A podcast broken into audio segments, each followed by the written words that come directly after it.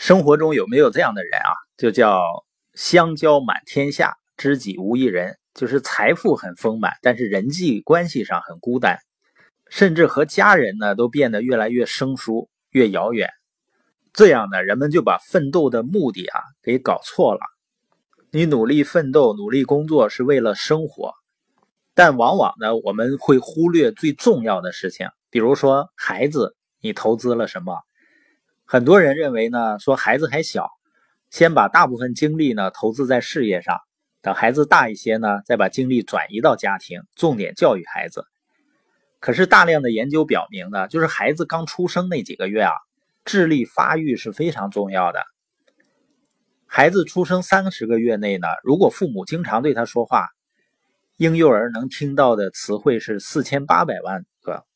而不经常跟孩子说话的呢，这个数字是一千多万个，而这跟孩子长大以后的词汇表达、阅读理解这些方面的表现有着极大的关系。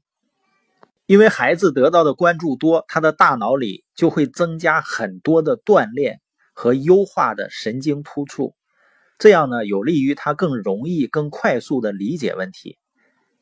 很多父母以为说。孩子上学的时候在关注他的成绩，但是到那个时候啊，已经错过了最好的时机。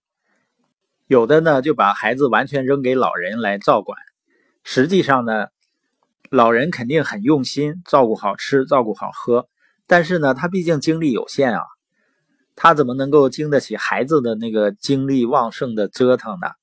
而且呢，他说话跟孩子肯定也会比较少。这里面有个案例，就是说奶昔被雇来做什么？有一家速食快餐店呢，希望能增加它的奶昔的销量，所以他找到消费者做调查。他问消费者呢，是不是想要再便宜一些啊，或者多加点巧克力味啊，再大一些啊？消费者说当然啊。但即使他们的奶昔品质越来越好，但是销量呢还不见增加。后来呢，他们观察发现啊。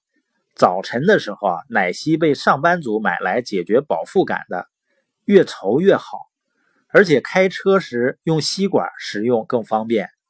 下午呢，奶昔是被爸妈呢买来哄孩子的，杯子小一些更好卖，这才是奶昔的卖点所在。也就是说，我们之所以要买什么产品啊或者服务，是用来完成特定任务的。那我们终生都被雇佣做一份重要的工作，比如说做别人的配偶、另一半。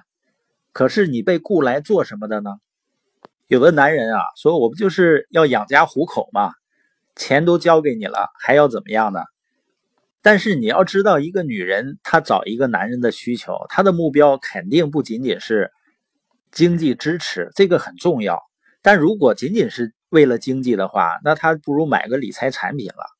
那他需要什么交流啊、关心啊、情感支撑啊、理解包容啊，然后共同面对生活中的不确定性，去解决孩子的各种问题。所以你不要只给对方你认为他想要的东西，就像那个奶昔的案例一样，你要弄清楚呢另一半需要什么，协助对方完成，你就会发现呢彼此感情会越来越好。如果对方的需要你始终不提供，那会出现什么呢？肯定会出现裂痕啊！还有一个案例啊，就是戴尔，他曾经是世界上最成功的笔记本生产商之一。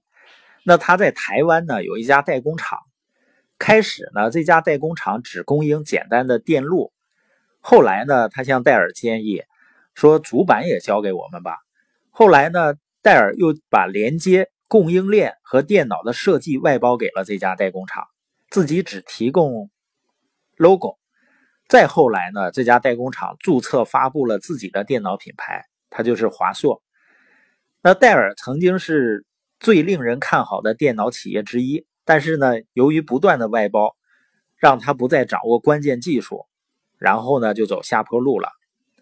那很多家庭也是这样，也在外包。你看很多家长啊，对自己的孩子就像曾经的戴尔一样，放弃培养孩子能力的环境和机会。当戴尔把业务外包给华硕的时候呢，华硕借机会发展出一套工作流程，而戴尔的相同能力呢就不断退化。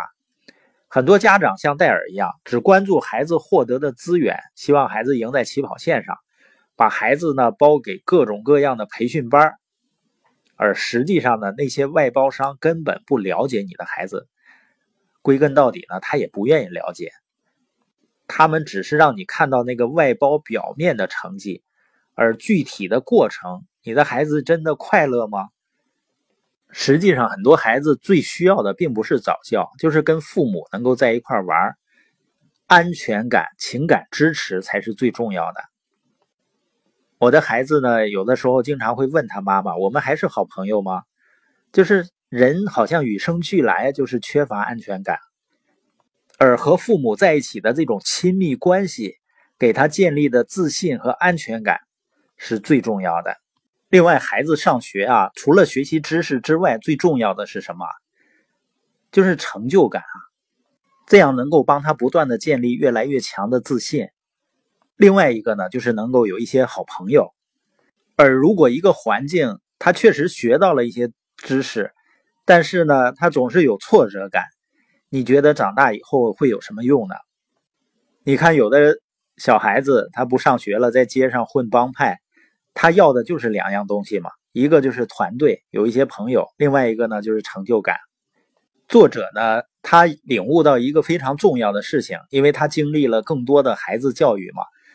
他说，孩子只是在自己准备好学习的时候才能学到东西，而不是我们准备好教导的时候能学到东西。实际上，对于成人也是一样的，你永远也教不会人们。任何知识，除非他自己准备好了要学习。